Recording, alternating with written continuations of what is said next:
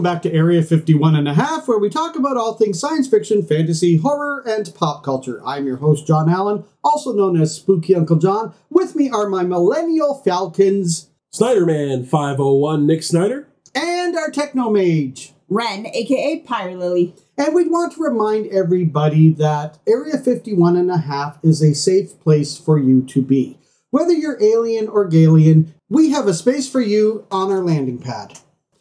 Uh, Nick, Ren, it's going to be a tough show. Two reasons. One, no secret, I had a tooth extracted last week. Now, people might be saying, but Spooky Uncle John, that's no big deal. When you're an actor, it changes your speech pattern. Not so noticeable to some people, but some people might notice it. But I'm still healing, and being diabetic, I don't heal as fast as others. If anything is going to happen, it's going to happen to me.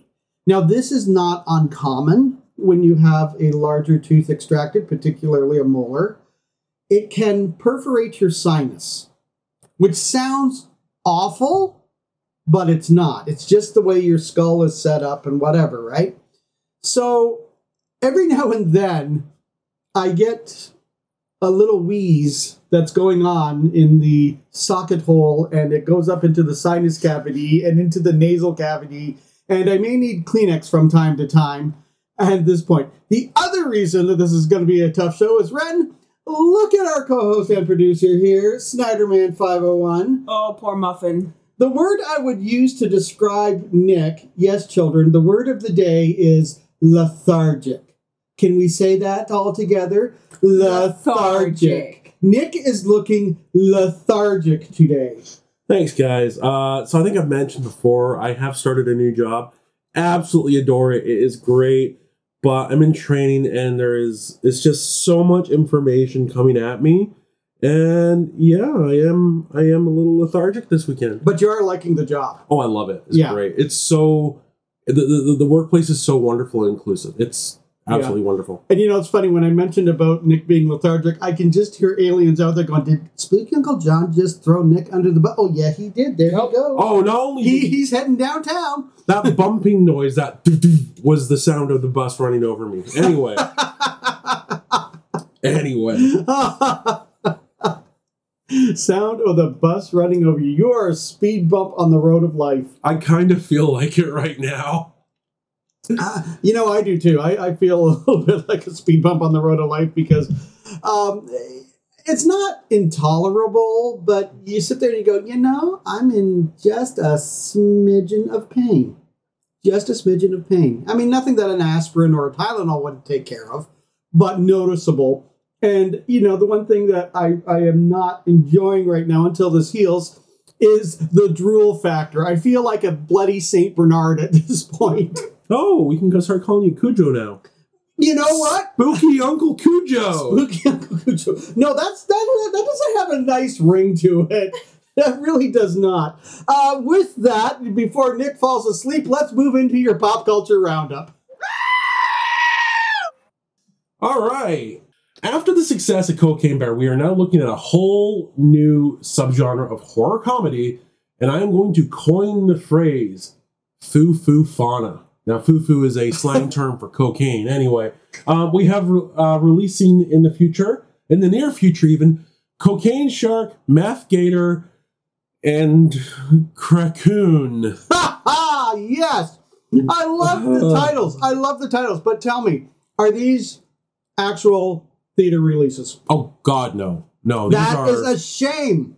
That is a shame. I know you didn't like Cocaine Bear all that much. I still say you watched it wrong. I still say you were not in the mood for it because these movies need to be in theater with big stars and they need to be as cheesy as possible.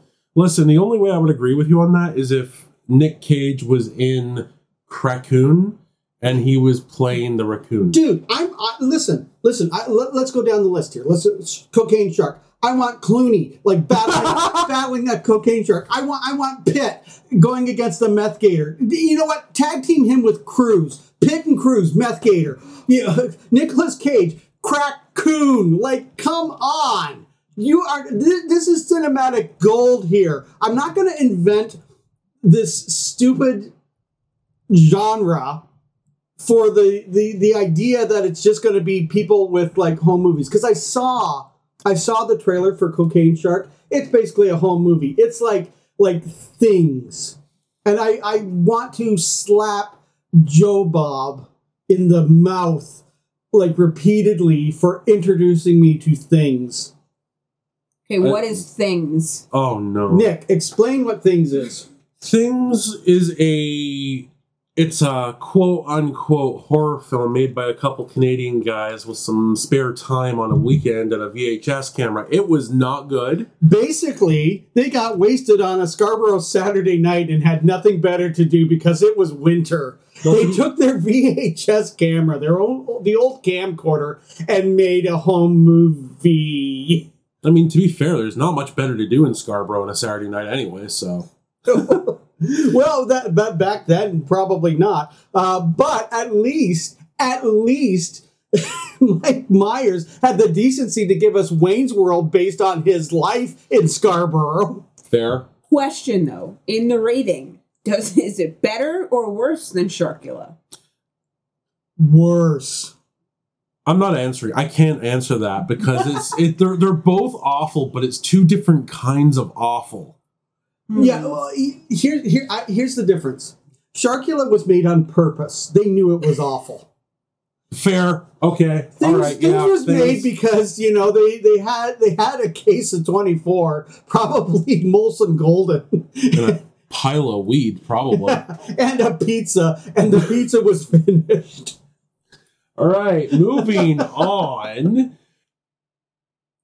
John, some sad news from the wrestling world. Um, the Iron Sheik passed away at the age of 81 this past week.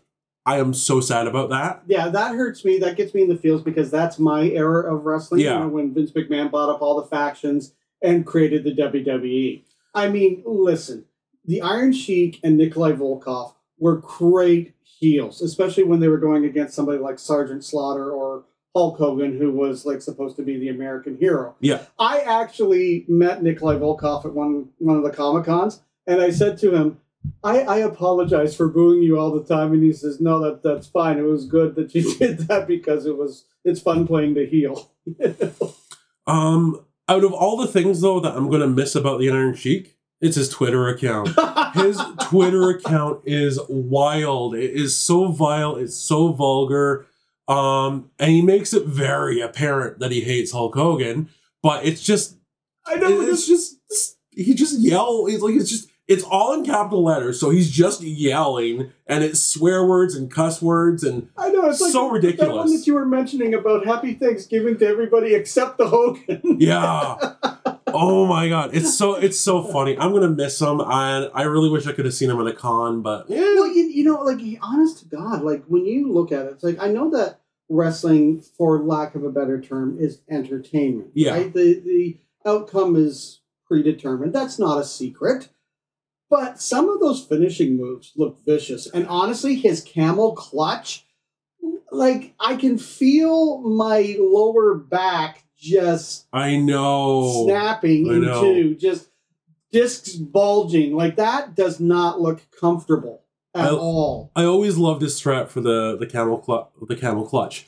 I make you humble, I break your back. Like it's just it's just such a, a harrowing thing to say to somebody. Yeah, and you know this this for lack of a better term, this rivalry between him and Hulk Hogan, which uh, was in the squared circle, but also seems to have spilled over into reality. yeah, yeah, Didn't it start? Didn't Hogan actually win the championship yeah. from He the did. Iron yeah. Sheik? So Iron Sheik Madison Square Gardens. I at think. Madison Square Gardens, Hogan won the championship from Iron Sheik, and then Hulkamania set off like a blazing fire. It was amazing. you know, so like I, I will applaud uh, the Iron Sheik for that Mhm. because the truth of the matter is like by him relinquishing that title, that gave birth to Hulkamania. And let me tell you, in the '80s, Hulkamania was huge. Yep. I mean, wrestling has never been bigger than in the '80s and '90s and perhaps the early 2000s, and then it kind of starts to wane off from.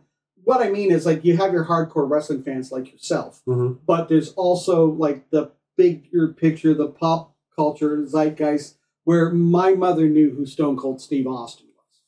Yeah. You know, she she referenced Jake the Snake Roberts just the other day.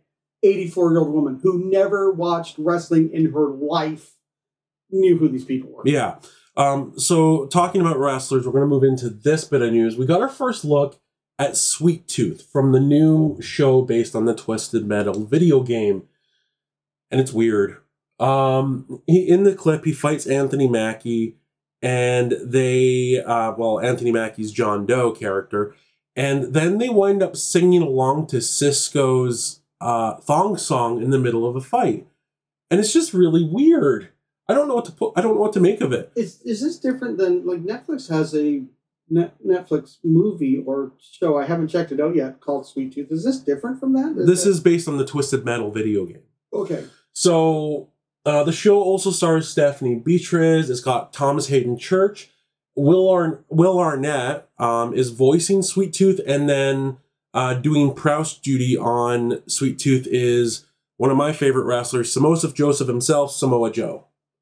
And so he cut, Sweet Tooth cuts a an imposing figure because it's Samoa Joe, but it's uh, it looks weird. Um, we also got some news for the Swifties. Taylor Swift is releasing Speak Now, Taylor's version, with collaborations from Fall Out Boy and Hayley Williams from Paramore, which is beyond exciting. I'm so excited for that. I grew up on Fall Out Boy, and Paramore is amazing, and just the fact that they're all working together on the album is I don't know, it means a lot to Taylor, but it's just going to be super exciting.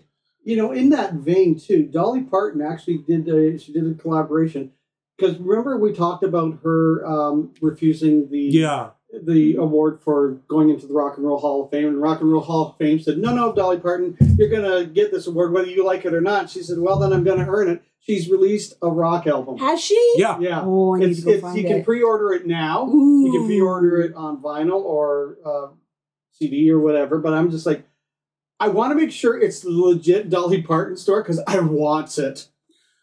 I want it. Yeah, yeah. Um, going back to the world of horror, kind of, I guess. Uh, a reboot of one of the all-time horror great franchises is heading our way. John? Leprechaun. I saw that this morning. Yeah, Leprechaun. Okay, so not one of the greatest horror franchises, but still um, a It- lengthy but- one. But it, you know what? It, it hung in there in direct to DVD release. Yeah, it really did.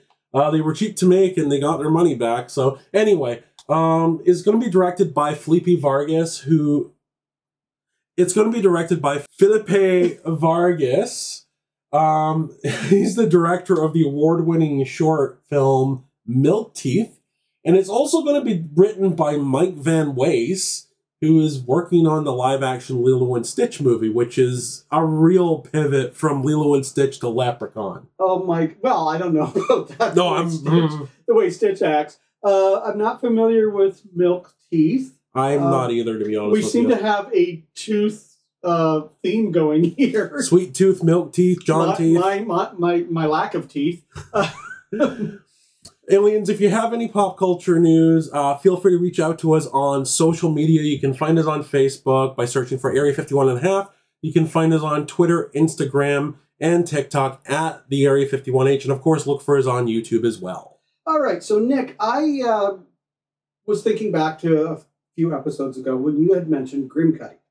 Yes. You know, so I, I checked that out. You're right, kind of a decent horror film. I, it's an interesting villain. It's an Mhm. interesting uh, take. Not a particularly well done movie, but I liked it. And the reason I'm bringing it up is because I also saw this past weekend The Boogeyman, which we had done a trailer trash video for Mm-hmm. and which we um, I was excited to see, especially since it's based on a Stephen King short story. Right.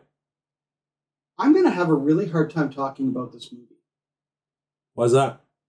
because, as a horror movie, it's a good horror movie. It's fantastic. It's scary. The creature, creature's kind of creepy. Uh, CGI'd, of course. Sometimes a mistake. Um, Most of the time, a mistake, but anyway. but it it's so well done and atmospheric.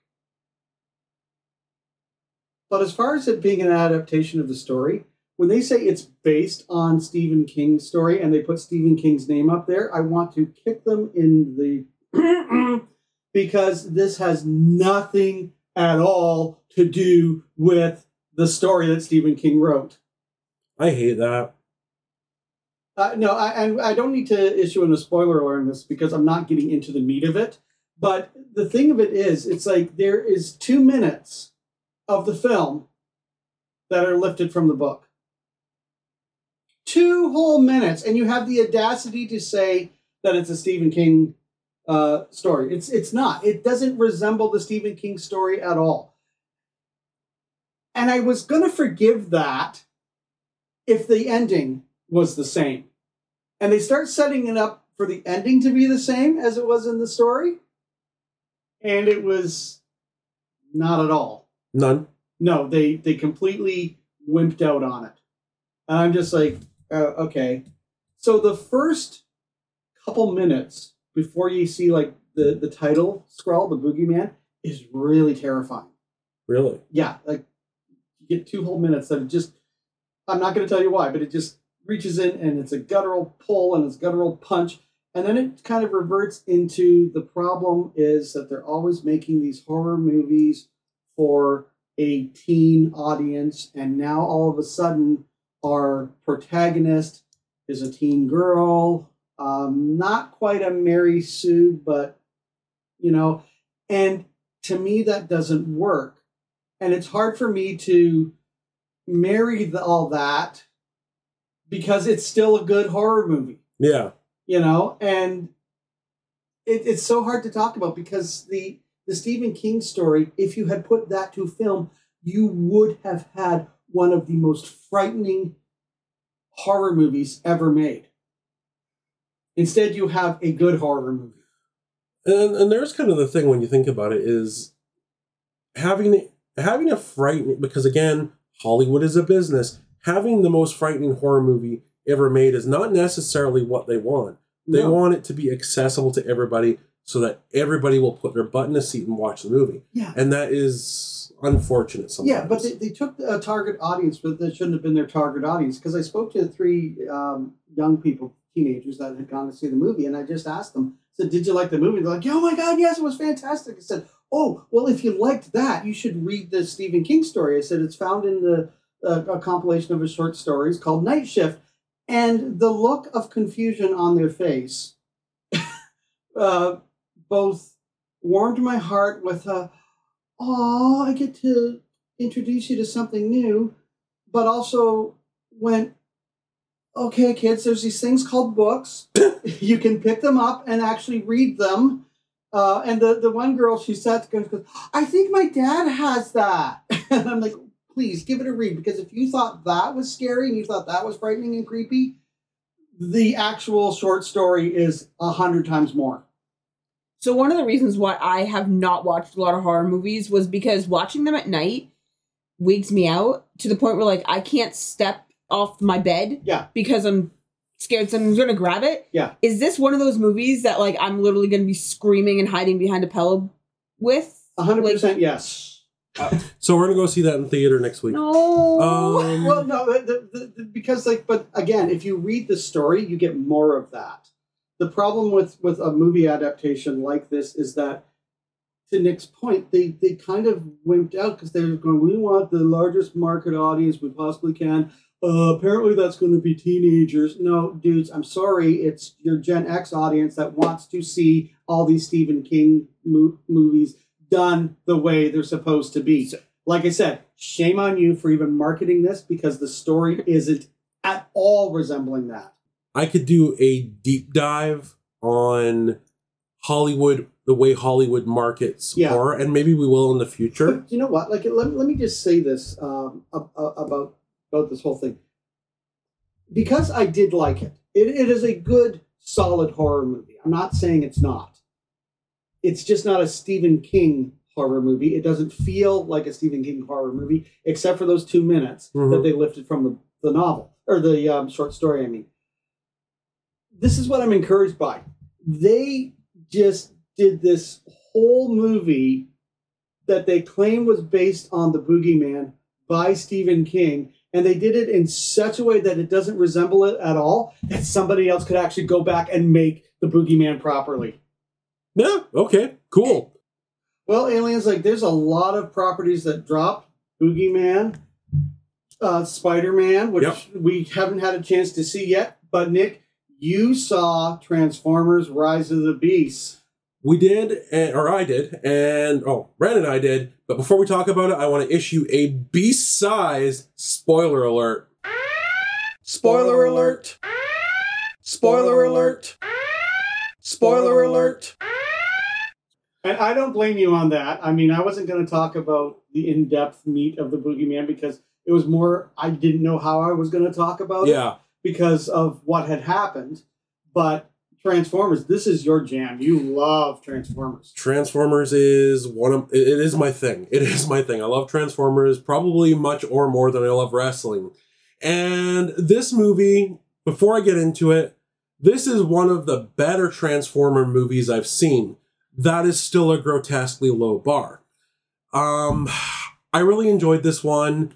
The voice acting for honestly anytime that they actually treat the the Transformers like actual characters, they give them actual personalities, especially the villains. It's a good Transformers film. Peter Dinklage as Scourge, the villain, absolutely fantastic. Yeah, no Megatron in this one. Um, we had Unicron, the giant planet-eating, transforming planet in it. Absolutely fantastic to see that. Um, Peter Cullen uh, is back as Optimus Prime, and they did. He's angry in this one. He is so angry at the beginning of this because um, he blames himself. He blames himself for the Autobots being stuck on Earth. Um, and he goes through a really great character arc where he learns to trust the humans and kind of accept they're on Earth for the time being. Um, great voice work from Michelle Yeoh. Great voice work from Ron Perlman. Really good voice work from Pete Davidson as Mirage. I really, really enjoyed him in this. And um, Bumblebee was not kind of the main Transformer in this one. Bumblebee kind of gets taken out close to the start, comes back at the end, but it's it was interesting not having him as the main uh, protagonist Transformer in this film. Um, a lot of really great set pieces. Everything in Peru looked absolutely fantastic. I really, really love it. Was it was nice to go to the jungle because we haven't really seen that in one of these movies before. Um, but what I want to talk about is because it's Rise of the Beasts. There's a lot. There's a lot taken from Beast Wars in this. One of the really neat little things at the start of it was this is the first time I believe we have seen the character Apelinq on screen in North America, uh, who gets killed really, really, really quickly. But anyway, um, Beast Wars. I'm just going to do a quick, as quick as I can, history on Beast Wars. Um, Beast Wars was a series of toys and a cartoon that came out in the mid 90s that kind of replaced the Transformers series altogether. Which is why I'm not at all familiar with it. Exactly, exactly. So basically, in the early 90s, Hasbro uh, Transformers was was hemorrhaging money at this point. They were not making money off the off the product anymore, and Hasbro was kind of settled with the choice: either they scrap the line altogether or they pivot. So they chose to pivot. You know what's really interesting is um, because Transformers came out in the 80s, um, I don't really remember any of my ilk being all that into the Transformers. So I don't know that initially it had the same je ne sais quoi that it eventually built. Transformers, and I'll say this as a kid that was born in the 80s, it was we were all about it. We were all about it. Every kid I knew had actually every kid I knew except for me had Skytread. But anyway, everybody every kid I knew in Scotland. yeah, Yeah. everybody had Transformers. And even when I came to Canada, everybody had Transformers. I, I didn't know a single kid that didn't. Yeah. Um, but very, as we got older, we kind of a lot of other kids kind of grew away from Transformers. I was still my, my parents were still buying the Generation 2 products for me, so whatever. Um, but again, Hasbro was losing money on Transformers. So the choice was made to pivot. So they decided to go from cars and trucks and airplanes to animals. And it's it's kind of interesting because this is this is happening at the same time everybody's starting to get access to the internet. So there were Transformers message boards. And we we kind of saw a proto version of some of the stuff that we see from some of the more unhappy fans nowadays where there was uh, a lot of older fans out there who were really angry over the fact they were changing from vehicles to animals to the point where the uh, the the term started getting bandied about online truck not monkey. Um, so that was an ongoing thing. But um, regardless of all that the series the beast wars series was hugely successful. Hugely successful. It was the right move for hasbro to make um, it went from they went from hemorrhaging money to being one of the top five toy lines for the next several years. So absolutely the right thing to do. Now, when they did make the change, it was a direct continuation of the original Transformer story. So Optimus Primal actually was Optimus Prime. Beast Wars Megatron was G1 Megatron. But when they made the the cartoon material um, for this show, there was a couple problems. They couldn't um, mainframe productions, who also did reboot. They didn't have access to all the characters. There was licensing fees and stuff like that that they still had to pay Hasbro for, even though Hasbro was paying them for this show. I don't understand any of that. But anyway, they could only get rights to certain characters. So because of that, they decided to take the story and have it take place in Cybertron's distant future, where the Maximals and the Predacons are the dese- are the descendants of the Autobots and the and the Decepticons. And John is chuckling at this. Uh, I, the reason I'm chuckling at it is because I understand virtually none of that. it's it's it's a lot. I mean, there's, It- it is. there's a huge history to somebody like a fan like Well- for you is is just one of those things that you enjoy the deep dive.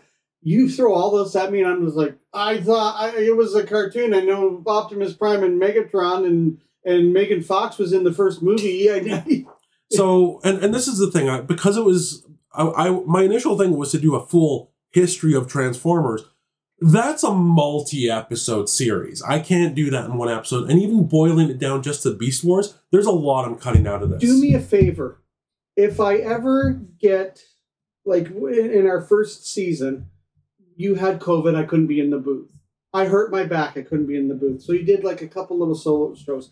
If I'm ever injured or sick or die, go ahead. but I don't want to be a part of any of that. Because it just you, the, the thing it, it's not a criticism. You know I love you. We've been friends for like uh, twenty some odd years. one year, yeah. It, it's just you you just every minutia is is And they- is is a it, it, it is like the sweetest steak to you. It's like perfectly done. I love this stuff. And, and again, I'm cutting a lot of the history out here. Um, so like one of the other things is Beast Wars isn't it's not just so it wasn't like the Generation One cartoon where they went, oh yeah, this is a half hour advertisement for, Our for toys, yeah. Mainframe Entertainment went ahead and they made the decision to try and make this a not just a, t- a kids cartoon show, a good television show. Some of the episodes, specifically Code of Honor, where the character Dinobot sacrifices himself to save the proto-human race, is easily one of the better episodes Yeah. of a television series I've ever seen. And this show went on to win an Emmy as well, a technical Emmy, of course, but still an Emmy. But I have to say that the uh, cartoons of the '90s are really cutting edge stuff. They're really Yeah. interesting because, uh, first of all, a lot of the cartoon style got upped, but also they were introducing um, computer generated Like animation. Yeah. you know, and in its infancy. Well, so some of it doesn't look great. Well, here, but- here's the thing on that with Beast Wars. Uh, by the way, aliens in Canada, Beast Wars was called Beasties because they couldn't mention war in the name on on Canadian television. So there we go. Do- Um, do, we know why? um, I I think it came down to some kind of thing with YTV, um, because even I, I- I feel more like the CRTC got its dirty little hands in on there. I don't know if it was a CRTC or if it was uh it was directly from YTV, but they also did the same thing with another show based on a t- uh, on toys called Sh- uh the in in the U.S. it was called War Planets. The toy line was called War Planets, but in Canada it was called Shadow Raiders. Didn't they also do some different things back in Scotland too? Like there was, you were mentioning, I can't remember what it is off Um, the top of my head. Uh, it was Fraggle Rock, where they had uh, different old guys in the light. no, this had to do with the.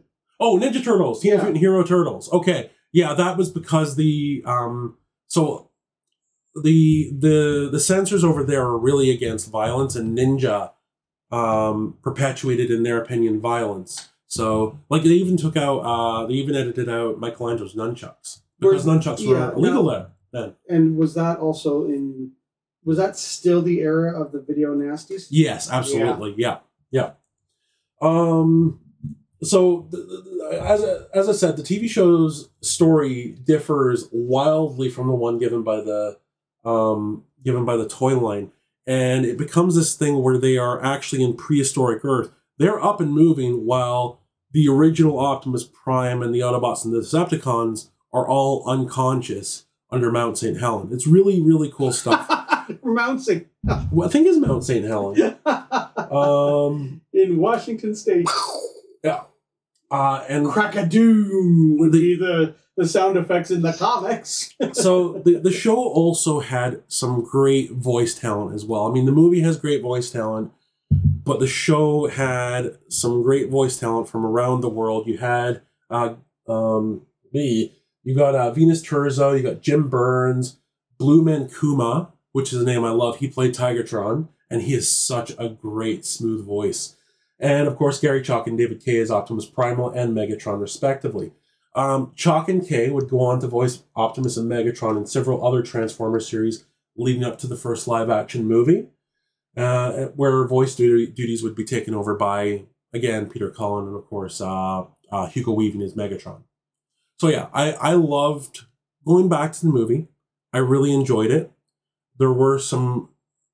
One of the things I love when they do it in these movies is when they use lore from the original series. So they talk about a transwarp key in this movie. Transwarp is how the Maximals and the Predacons wound up on prehistoric Earth.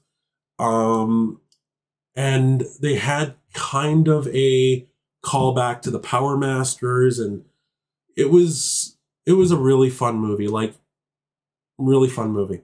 Really enjoyed it, and I was really sad when they killed Airazor as well.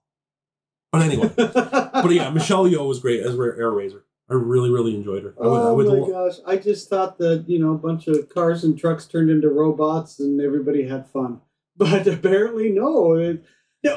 What about Dinobots? Dinobots have been in the movies. I didn't like their portrayal because they were What- giant mute things. When were the Dinobots? In, I It- stopped after three, I think. uh, four. Okay. Age of Extinction and The Last Knight they were in, um, which are not. I didn't even know there was an Age of Extinction movie. They're not this is how much I've checked out of it. Age of Extinction, honestly, the best thing about actually the best thing about Age of Extinction and The Last Knight is Stanley Tucci.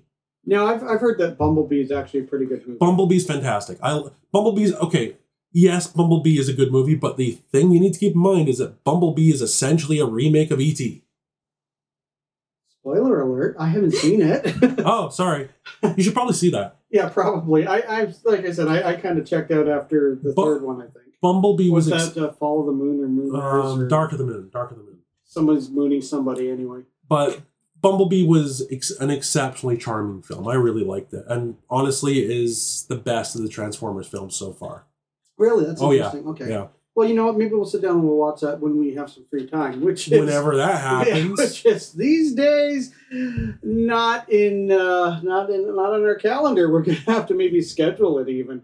Uh, okay, so you know it's interesting that you mentioned Hugo Weaving yeah, because Hugo Weaving uh, is actually not Hugo Weaving himself, but a character that Hugo Weaving has played leads us into our main topic.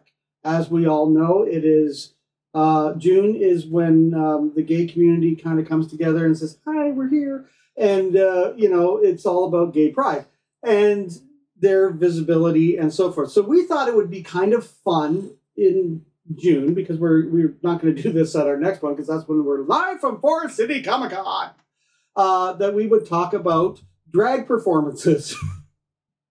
so there's all kinds of iconic movies that have drag at kind of their center. So let me just start it off by saying, or asking rather, who's your favorite drag performance in a movie or television show? I love Nathan Lane in The Birdcage. Yeah. Yeah, you know what? That was going to be my Nathan Lane trifecta. I've done two other Nathan Lane roles. Just Oh before the pandemic, I was cast as the Nathan Lane role in a stage production of The Birdcage, which never happened because the No You pandemic. I know, good. I know, I know the pan- the damn demic, as I like to call it, um, which would have been great. The uh, fellow that's playing the Robin Williams role, he said that uh, he, he had sort of reached out to me and he said, you know, when this is all over, I said, um, you know, because he knew my dad had passed away and all that kind of stuff. He says, I'm not doing it unless you are doing that role, you know. So that was, I, I thought that was kind of nice, but uh, yeah, I got robbed of my Nathan Lane trifecta. Nick, what about you? Uh, for me, it's Frank-N-Furter. Yeah, hundred Tim percent. Curry, I, right? I, I first and foremost, I love Tim Curry. I would watch Tim Curry recite the ingredients to butter over and over again. He is one of the best performers of any generation. Rocky Horror is fantastic. Rocky Horror is fantastic, and yeah, I, I think he's uh, Frank-N-Furter is so iconic and every every line, every song is delicious. So Yeah, and done so well by him. I know they did a slash uh, remake of it. Fox did it as a Halloween special. They starred Laverne Cox uh, as Frank-N-Furter. Um, the and what was great about it though is that Tim Curry plays the criminologist, yeah, which I thought was great because you get that nice connection between the two movies. And uh, why am I blanking on the singer's name? Ivy Levan. Ivy Levan. I don't know why I blanked on her name because I love her stuff. Uh, she plays the usherette, which you didn't see in the original uh, Rocky Horror Picture Show because it's a stage play, a musical, obviously, and it starts off with an usherette coming out and singing science fiction double feature. You know, like they had in, in the old uh, days of cinema. You know, selling cigarettes and candy and all kinds of stuff. So it was great to actually see the usherette portrayed, and it was great to see Tim Curry back. For me, I, bar none, like there have been a lot of great actors doing performances in drag in movies. We'll get to some of those a little bit later. But for me, John Leguizamo as Chi Chi in To Wong Foo, Thanks for Everything, Julie Newmar. When that movie came out, I mean, yeah, you knew who Patrick Swayze was. Wesley Snipes was huge, right? Mhm. Nobody really knew John Leguizamo yet. He was kind of on he the up. rise. Yeah, he was on the was on the rise. So when you watch Wong Foo, Thanks for Everything, Julie Newmar, yeah, you see Patrick Swayze, you see Wesley Snipes. You don't see a trace of John Leguizamo as Chi Chi. You would swear that it's female. You'd swear. John Leguizamo. First and foremost, I love John Leguizamo. I think he's amazing. But he did a one man show that was on HBO back in the late '90s. And when you watch To Wong Foo, and then you watch this, he talks about an older woman that he dated, and you can kind of see where you got the inspiration for Chi Chi. okay, a little TMI there. But Ren, why don't you give us a brief history of drag? All right. So, drag. The typical definition is a fashion including accessories, flamboyant makeup, over the top wigs. It's an art style now.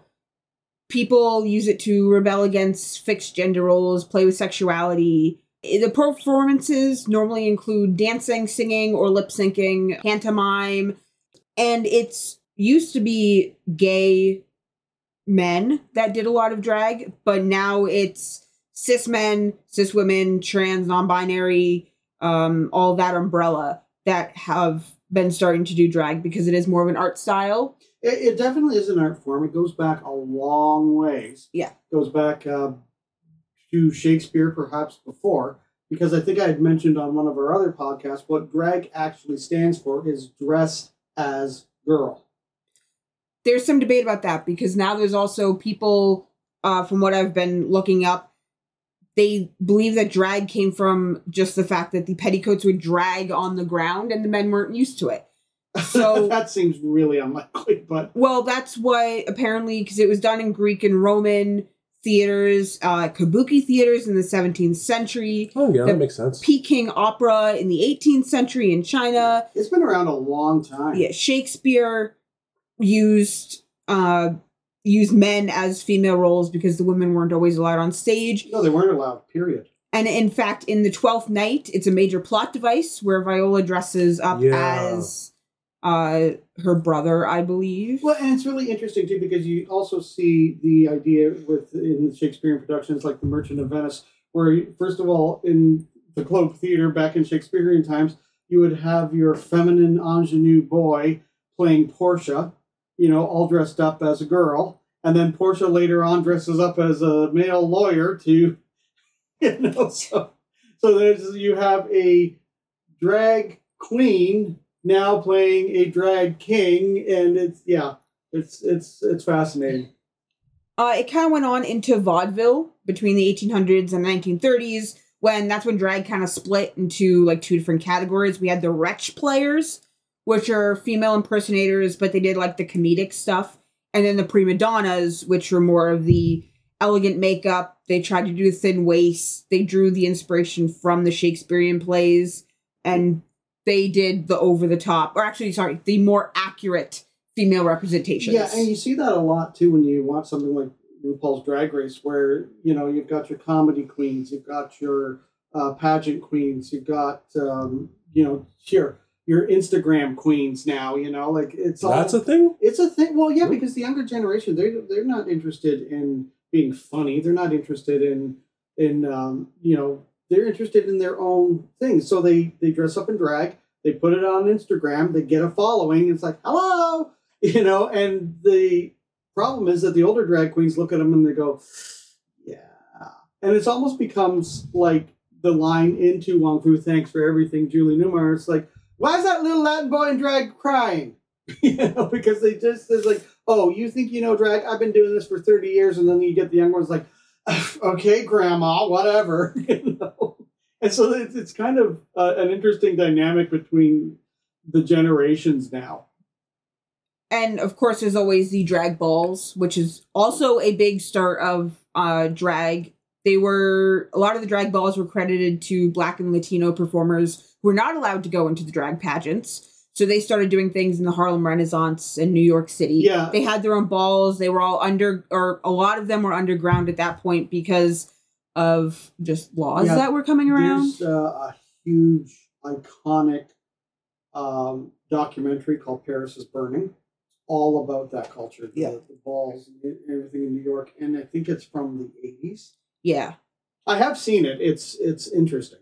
so drag kind of went underground for a long time because of as i said the laws then there was a certain set of riots that kind of started to bring it up into the forefront and then The Stonewall, right? stonewall riots back in uh, 1969 and then it got more mainstream with the whole gender playing of like david bowie and Yeah. people on stage Glam rock and all yeah. that kind of stuff. Yeah. and then in fact, um, that's where RuPaul got his start. He started off as a singer. Uh, yeah I can't think of the band that he was in, but in 1984, uh, he was in the B-52's Love Shack, yep. which is when RuPaul kind of came into the forefront, and then it went from there.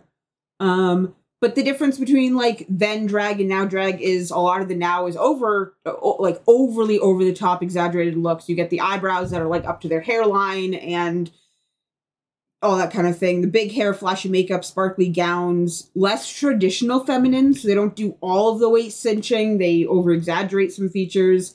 Um, and But they still do a mighty tuck. yeah, there's, but they just and there's a lot more political elements, but we aren't getting in. No, getting we are that, not a so- political show, and I just want to remind everybody we are not a political show. We are talking about this as it pertains to pop culture. Because it does. Yeah. Absolutely. Oh, it's it's a big part. So some of the representations that we've kind of seen in drag pop culture. These are not all of them, obviously. These are just some of the ones uh, in Hairspray. Um, The original Hairspray. the original Hairspray, Divine, Yeah. was in it, and then in the stage performance, when it turned into musical, it's always been played by a male in drag, as far as I'm aware. Yeah. Um, then you Well, have even in the movie, it was John Travolta. yes, Right? Yeah. yeah, because that's just a tradition at this point. Yeah, and yeah, exactly. And Divine was huge. You know, um, in, in the eighties, you, you had Divine sort of coming up. You had Boy George with Culture Club. You know, like they were mixing it all up in, in many ways. John Waters films, they were subversive, they were cheap, they were um, exploitative, they were the sort. It was underground cinema, right? And there was something tantalizing about watching underground cinema and this kind of schlock, if you will.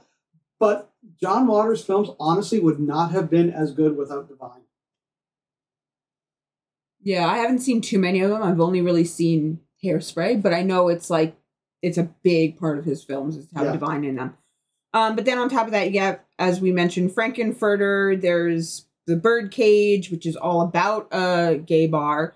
Um, Mrs. Doubtfire, uh, Dame Edna, Yep. which I think she came from like the British panto sort of idea. Uh, yeah, uh, Barry Humphries is Australian, okay. and uh, Damon is one of his characters that he had done forever. Uh-huh. But for some reason in the 80s and 90s, Dame Edna really took off. And everybody loved Dame Edna because Dame, it- it's kind of it's kind of like this. If you look at the fact that Cassandra Peterson plays Elvira. Now, you know, I know there's uh, probably some people that are cringing that we're talking about drag. What you have to understand is that Elvira is a form of drag. You know, um, Pee Wee Herman is a form of drag. When you're creating these characters, you know, like RuPaul said, you know, uh, we're all born naked and the rest is drag.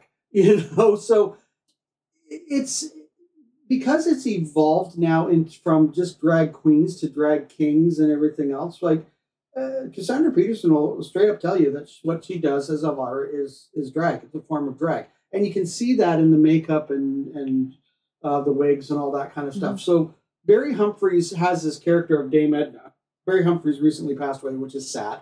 Um, but Dame, the, these iterations of Dame Edna were all through Australia. They were in commercials. They were in um, guest spots. Uh, first time I became aware of Dame Edna before the Dame Edna Experience became this really great show um, was a cameo in The Howling Three, I think. Oh my god. Oh yeah, I, I mean Dame Edna's been around forever.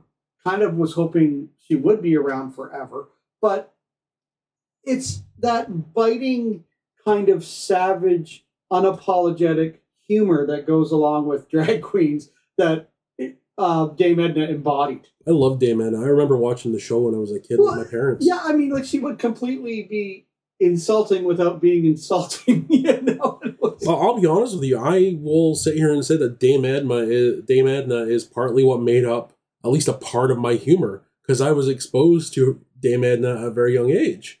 yeah, you're known Dame Edna. well, I'm not saying I am. I never saw Dame Edna, uh, but I did grow up with Monty Python, and all that was was a bunch of guys dressed up as old ladies, which I thought was really funny. And that was like before I realized what drag really was. But um, yeah, it's it, it's a huge part of the culture, uh, of just pop culture. Yeah, Little Britain. Little Britain. Little did it all- Britain. all the time, right? And like you, you see this. I mean, it goes back to um, Milton Berle. Um, it goes back to Flip Wilson. You know, they were Flip Wilson's Geraldine. You know, like these, they were dressing in drag all the time. Uh, as part of their comedy shows. I mean, Uncle Milty in drag. Oh, you gotta see this. Come It- here. Come here. Bring the kids. It's a a huge part of entertainment and performance. Yeah. But uh, it's also uh, there's a documentary that Laverne Cox has. I can't think of the name of it, but they they talk about that sort of trans representation and how it feels a little uncomfortable to them because in many ways it was there just to make fun of them, you know. And it's like I don't. I, and this is where I always have problems with kind of looking at. We stop. Nope. Oh, uh, I always have problems with looking at the past with today's lens because you don't learn anything if you do that. Because you have to look at the past and say, this is where we were then, and this is what society was going through at that time. This is where we are now. How far have we come? And where are we going to go from here? You know, so I, I always kind of have a little bit of trouble with with that, um, especially when it comes to entertainment. Not so much when it comes to other things, but with entertainment because it was a different time. That's the big um thing with like for example Bugs Bunny Yeah. in drag. Bugs Bunny would always in the con in the cartoons would always go in drag to like trick Elmer Fudd Oh or my sing the opera jokingly or whatever thing. Just Um, the other day, it's funny you mentioned that because just the other day, for no reason, it popped into my head. What's opera doc? And Elmer Fudd just sitting there going, "Oh, Brunhilde, you're so lovely." oh, it's one of the seriously some of the funniest stuff. You know, like whether it was uh, Yosemite Sam or whether it was Elmer Fudd or whatever, you could always count on Bugs Bunny dressing in drag to fuss with someone. But that also brings up part of the problem with um people looking at the drag community without getting too into the political side of things. A lot of people see it as trickery and mockery Right. and which I mean drag yeah, you're over the top being overly feminine or overly masculine with drag kings. Um but it Oh, it's still an art form and for a lot of the drag queens originally um it, it was one of their only ways to actually show themselves how they were like the transgender people could not dress how they wanted to so they did drag because Yeah. then they could dress as a female usually and feel Halloween. Usually, Halloween would be the first time a drag queen, a fledgling drag queen, would sort of come out. well even with the underground clubs Yeah. i mean there was how many trans people and Yeah. the riots and everything it's But let, let's get back to per, to talking about it pertaining to pop culture. yes because we're uh, we're not a history show. no and we're not a political show. So, in terms of pop culture, we started off talking about Divine. Um, probably the biggest performer that became larger than life. A hundred percent Ursula was based on Divine. Was probably, as I understand, Divine was in talks to voice Ursula. Then Divine passed away, so they went uh, with uh, Pat Carroll, I believe, is the Yeah. lady's name that played Ursula, who did it deliciously. So there again, Ursula, in a roundabout way, is a drag queen. Yeah, she definitely has a drag style. Like you can Yeah. tell with the the eyebrows and just how she moves and I don't know, even the subjects of her song with the whole body language joke, like that's just it sums it up. oh, I love that line. Don't overestimate the importance of body language.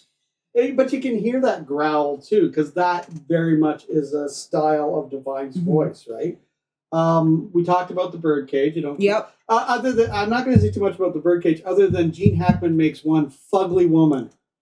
I have a bad habit of whenever I hear the We Are Family, I just I can't. I just Birdcage and Hank Azaria, and I just I. I Oh, don't know, Hank I love Azaria so makes much. that. Hank Azaria is so good. Yeah, the, the actor that was going to play Agador was just, I adored him. He uh, he uh, is the fellow that runs uh, or manages 100 Kellogg's Lane, and he, he is he was spectacular. He was going to be spectacular as Agador. It was just just kind of an amazing performance that uh, all of the people involved were uh, were going to have. I mean, Luca, I've seen him perform before, but yes, he was he was going to knock it out of the park. Um,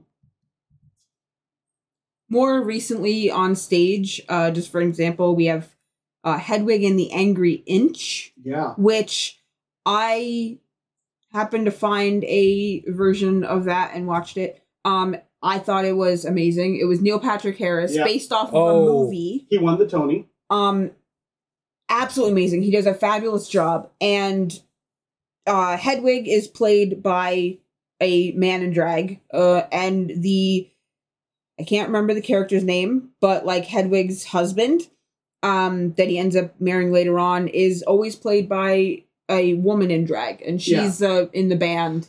Yeah, I'm trying. Lena, somebody or other, I can't think of who her name was. She Mhm. also won the Tony for uh, playing that part.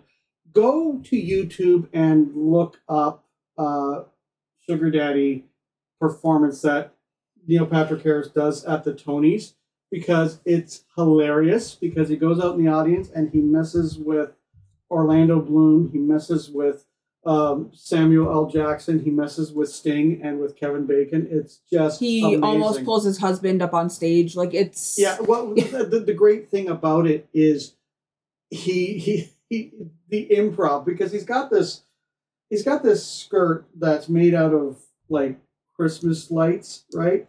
And he's he's gyrating above Orlando Bloom with this thing, and he says it's it's I call this the car wash, and he's like, oh, I'm blooming, I'm blooming. It's hilarious. It's just it's, it's some of the funniest stuff out there. Um, and you know, Neil Patrick Harris is, uh, yeah, he's an actor that is out, um, but also one of those ones that we like him because he's Neil Patrick Harris. Yeah. you know, it's it's not even just his performances anymore. It's just the fact that he's Neil Patrick Harris, and it's so funny when you see somebody like Neil Patrick Harris and you know that he's gay, and he he does movies like um, Harold and Kumar Go to White Yeah. Castle, where he is hyper masculine, you know, and it's it's Or even Barney in uh, How I Met Your Mother. oh gosh, yeah, some of the funniest lines came from Barney, you know, and How I Met Your Mother. So yeah, just uh, a, a great thing. And the other um, movie turned into a Broadway musical, Kinky Boots, Mhm. based on a true story. I haven't seen Kinky Boots yet. I probably should because I know it's on one of the streaming Kinky Sites, Boots. Uh, are are you aware of the story? a little bit. Okay, so the story of Kinky Boots, like I said, it's based on a true story. Is this young man um, basically inherits his father's shoe factory, right? And these shoe factories were fantastic shoes. Everybody bought the shoes. But as society progressed, we progressed out of wearing dress shoes all the time. And he was agonizing about how he's going to keep the shoe factory open and not lay off all these people and so forth and so on what have you. And he happens to go into light to London, England, and meets a drag queen um, by chance. The drag queen is complaining about those shoes and the boots that they have to wear, hence the name kinky boots, because they're not made to size for male feet you know, and the agony that they have to go through trying to do these. So they come up with the idea that maybe we can introduce this niche market and make these boots for the drag queens. And of course, hilarity ensues, and friendships form, and conflict happens, and uh, yay, happy ending you know. But and then Kinky Boots has been turned into this Broadway musical, which is kind of universally beloved. So yeah, I, so I, I kind of don't get a lot of where people are coming from because like it's not like we haven't been entertained by drag throughout the ages in movies and television and Broadway. Yeah. Well, from my perspective, I think part like because I used to watch RuPaul like a lot, like the Drag Race uh, shows. I used to watch it a lot, and they always make the queens, which is all just editing, but they always make them out to be complete rude, horrible. Um, Okay, they I- just I, am they I'm gonna stop there for a minute though, because it is a reality TV show. There's so much that is not real about a reality. TV hence why show. it's they make them out yeah, to because the thing is, if you didn't do it that way, I don't think anybody would tune in. It'd Yeah. be very boring. And the You need the conflict. the queens know that, right? They know that. In any reality show that you're going to set up, you're going to set up your villain. You're going to set up your miscongeniality. You're going to set up all these people because that's all about what it is. It's not like like the, the Boulet brothers. I actually prefer the Boulet brothers because what they say is, um, you know, we're not here to judge your drag. Drag is art, and art is subjective.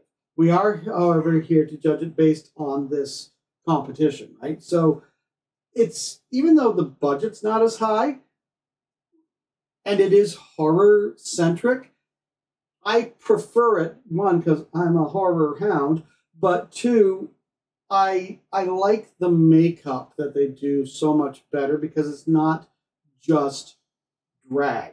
It's you know like they will do uh, like say they have a night of witches, right? So it's like show me your best drag witch, and they have drag kings on there, and you know so it's just it's kind of spectacular production wise to watch something like that. Yeah, the reality show part aside, because that all we know is editing and Yeah. spun and all that kind of thing. But just the talent that goes into it, it shows the different kinds of drag. So not just the over the top, it shows the the club kid, it shows Yeah, the Yeah, um special effects. Cause like so for like Sharon Needles, for example, would just like go all out crazy. There was all kinds of queens that would just like, you know, they had to use garbage. They had Yeah. to use whatever bits of fabric. They had their outfits that they brought, but their challenges. right. It shows what goes into making a lot of the Yeah, and you costumes. somebody like Chad Michaels who does the best Cher impersonation of anybody, hands down. Yeah. You wouldn't see that anywhere else. Yeah. You And didn't know that existed. you also kind of see the difference between like, okay, these are the popular queens who've been doing it for years and the older style versus the newer ones like the Instagram queens like you mentioned, but also the ones that like they had they have a budget. They Yeah. don't have the money for all these fabulous outfits, which I admire because as a cosplayer, I see cosplayers that, you know, they have the massive surgers, they have the funds to get all the crazy Yeah. amazing fabrics. And then I see the ones that are let's go to the dollar store and Yeah. and everything in between. And so to watch these queens make f- stuff, it's amazing. Yeah, And it, it becomes really fascinating watching that too because um, you do have the ones that go on this show not knowing how to sew, and it's like you know, like this it, this show has been on for like fifteen years. Oh, yeah. right. It's like how do you grow up with this and not know that you're gonna have to have that you're gonna have to sew? Like there's two things that you have to understand. Like you're gonna have to sew. There's gonna be sewing challenges, and you better have a celebrity for the snatch game. yeah, You know, which is a whole other aspect of drag is the um imitating celebrities. There's so many drag queens that are amazing at imitating celebrities, and then there's some of them that don't even touch it.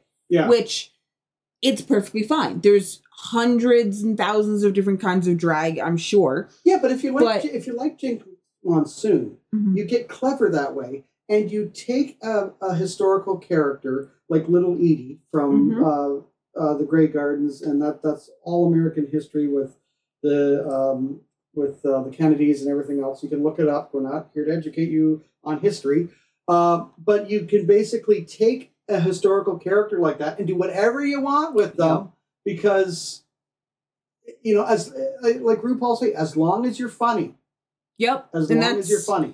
and that is one of the staples of drag. Even if you're doing like a proper, you look completely feminine, you still have to be funny. You Yeah. still have to be a comedian. You have to do something or have really, really amazing dance moves Yeah, like- and then just don't do comedy. Like, Chad, Chad Michaels' Cher is bar none like the best thing you'd ever see. Mhm. You see um Jujubee, Eartha Kitt, like oh my yeah. goodness, like they embodied. it. And there was uh, I can't remember the the queen's name, but they did a fantastic Liza Minnelli. You know, yes. and, oh, yeah. and it's it's so fascinating kind of watching this because they don't always do a female celebrity. One of them did Little Richard in Mhm. um, uh, RuPaul's Drag Race UK. the the the winners. it- It's the only time I'd ever seen this ep- an episode like this where they had two winners of that of that particular challenge because one did Margaret did Margaret Thatcher and the other one did Donald Trump, Oh. and it was his. It, I see Nick's grimace. It was hysterical. It was the funniest thing you would ever see, especially when this guy's doing like his Trump imitation, and he nailed it. You know, like even the way that he speaks, I'm just like, and to have somebody be able to what do they always call it? Take the um, there's a term I can't think of what it is, but you know they just they just take them down a peg. You know what I mean? Take Oh. the Mickey? What Take the Mickey? is that? What it is? Rip them apart? I don't know. I've, uh, you've said it, but it's not take the Mickey. I know that, but uh, anyway, it's just to to see these people be able to imitate these people really makes them makes us understand that no matter who you are, whether you're a politician, whether you're royalty, whether Mhm. you're uh, a, celebrity, you are not untouchable. Yep. It, yeah, it's and it. At the end of the day, it comes down to it doesn't matter if you like what drag queens do or don't like what they do or don't want to go see them or follow your favorite drag queen. There's so much talent that goes into that aspect. It's incredible. But you have seen drag performances and loved them, and that's where I get confused by the animosity because Tootsie, Dustin Hoffman as Mhm. Tootsie, hysterical movie. Jessica Lange, it's Geena Davis, like it's it's a great cast, and Dustin Hoffman plays this actor who can't get work, and so he gets the idea to dress up in drag as a female, auditions for this part on a soap opera, gets the part. The character becomes wildly popular. Now he's stuck in this position because he's falling in love with the Jessica Lange character, and but he's giving off this persona as a woman. Here's all the conflict. Her father is falling in love with him. It becomes very farcical, um, and it's really one of the better movies ever made. It's one of the funnier movies ever made. And you see this character played by Dustin Hoffman start to understand what women go through, you know, and all of the challenges that they meet in the industry. And he's thinking that his problems and challenges are forefront. And so you you see that kind of awakening within him. And then you you follow that up uh, more than a decade later with Robin Williams and Mrs. Doubtfire. I mean, I think Mrs. Doubtfire is one of those iconic roles, both alien and Gaylien, that people just love. And because it's Robin Williams and it's hysterical, and we know that a lot of those lines, Robin Williams improv. yeah, and just the reason why he dressed up in drag and went through all the makeup and all the steps was to get close to his kids again. Yeah, and, and, And- and there's a, a much finer point to that too, because um, at the end of it, when it's discovered that he is actually Mrs. Doubtfire, they they start to question his mental health, right? Mhm. And so, do we not always do that with people that are in these communities who question their mental health? Mm-hmm. With Mrs. Doubtfire, like uh, first and foremost, I love Robin Williams. I don't think I've seen anything that Robin Williams has done that I don't absolutely love. But I remember being a kid watching this and thinking it was between between Robin Williams and Harvey Fierstein, one of the funniest movies I had ever seen at the time. Um, Robin Williams is an amazing impressionist. And it's not just Mrs. Doubtfire. Like if you listen to some of the stuff that he's done through the years, he he's done other woman impressions, and that really adds to his performance as well because he has that experience. Yeah. And, and you know, one of the funniest lines in that whole thing too is between him and Harvey Fierstein, where he comes in and says, "I want you to make me a woman." Oh, honey, I'm so happy. now the, the one the one that will always stick in my mind, the one line, just one word is hello. Just Oh, when he's um With when, the he, pie. when he's Yeah, got the pie in his face. he's looking for something to hide, and then like, because you know that he improv that, because like the that whole glob of whipped cream just falls into this like, oh, there's one number two. you know he's completely improv. How any actor or actress did not sit there opposite Robin Williams and crack up every like how many takes? I listen. If I ever made it big, I would never have wanted to act with Robin Williams because I just would have been, unless it was like a serious drama where he's not going to improv, you know, like Uh, oh, I'm sure he's so improv in some yeah, of but. I mean, he wasn't being hysterical. Like I, I, I, I would have had to show up on the set every day wearing Depends, like just, especially like Mrs. Doubtfire. I mean, that whole thing, and I've seen people imitate it too. Uh, it's just become in the zeitgeist. It's become in lore. It's become legend where they imitate that whole idea. It's like I'm a hip hop granny with you know, and and uh, talking about all Yeah. that, and they they they they troll radio stations and they troll people that are looking for jobs, and they they don't get that it's they're doing Mrs. Doubtfire, right? And it, it's just, I think it's one of the top notch performances. Um, another great performance, um, also a fugly woman, uh, The Adventures of Priscilla, Queen of the Desert.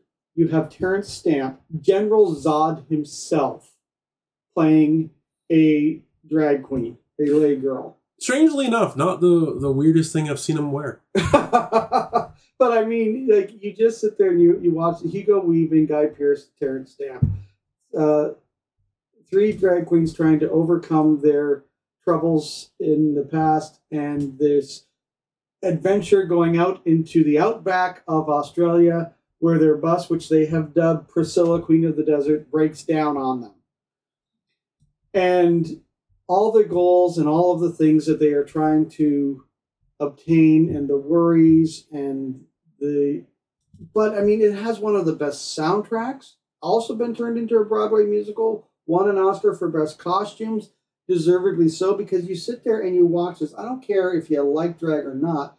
It's fascinating watching the fact that the costumer made a dress out of flip-flops, out of thong sandals. That is You a thing that happens. And it's amazing when they're doing their routine and they turn into the Sydney Opera House. You know? Oh my god, yes. No, I- okay. So I I have seen that movie, but it has been I, I saw it when I was a teenager. Yeah. And one seeing that movie and then watching Lord of the Rings and then going back and realizing that it's Elrond is a trip. But yeah, I remember that scene where with the yeah, no, that is an amazing scene. Yeah, I you know I just love that scene too, where um, because the Guy Pearce character is just very, very annoying in many ways. Just wants to take. Oh, I know what the take the pee out of. Uh, you know, Yeah. just wants to, to take the pee out of Terence Stamp's character. And Terence Stamp is like having none of it. They've had a few uh bit too much to drink. Hugo Weaving's character passes out and he just slaps the taste right out of Guy mouth. And it's a funny it's it's a darkly funny scene because you have this the one uh you have this trans character because actually the you know that's um uh, uh, General Zod's character, that's Terence Stamp's character, is actually uh, uh, is actually uh, trans woman be- beating up on this drag queen. It's it's funny. I mean, like some of my favorite scenes is like when um, uh, Guy Pearce gets in trouble. Like it- it's you're in the Australian outback. The uh, it's the '90s. You know they aren't taken too kindly to this sort of thing. You better lay low. You better, you know, like your choices are you can stay in the hotel room or you can come and have supper with us. Guy Pearce doesn't want to do that. Finds a popper, gets high, decides he's going to go out in the town and drag. Not a good idea. Gets into trouble. And there's that whole scene where it's like, oh, what do we got here? Oh, Bernice. Well, Bernice shows you that Bernice can throw down, you know, and the line is iconic. Can't say it here because we like to keep it family friendly. But yeah, it's just it's it's really great, and you know also getting into uh, To Wong Foo. Thanks for everything, Julie Newmar. I mean, longest title ever, but you know, like these are actors that that you love, Nick. Yeah, I know. You know, Um, it, it, it is interesting with the way a lot of these characters are portrayed, like especially in Birdcage. Birdcage is just very. This is normal life for them.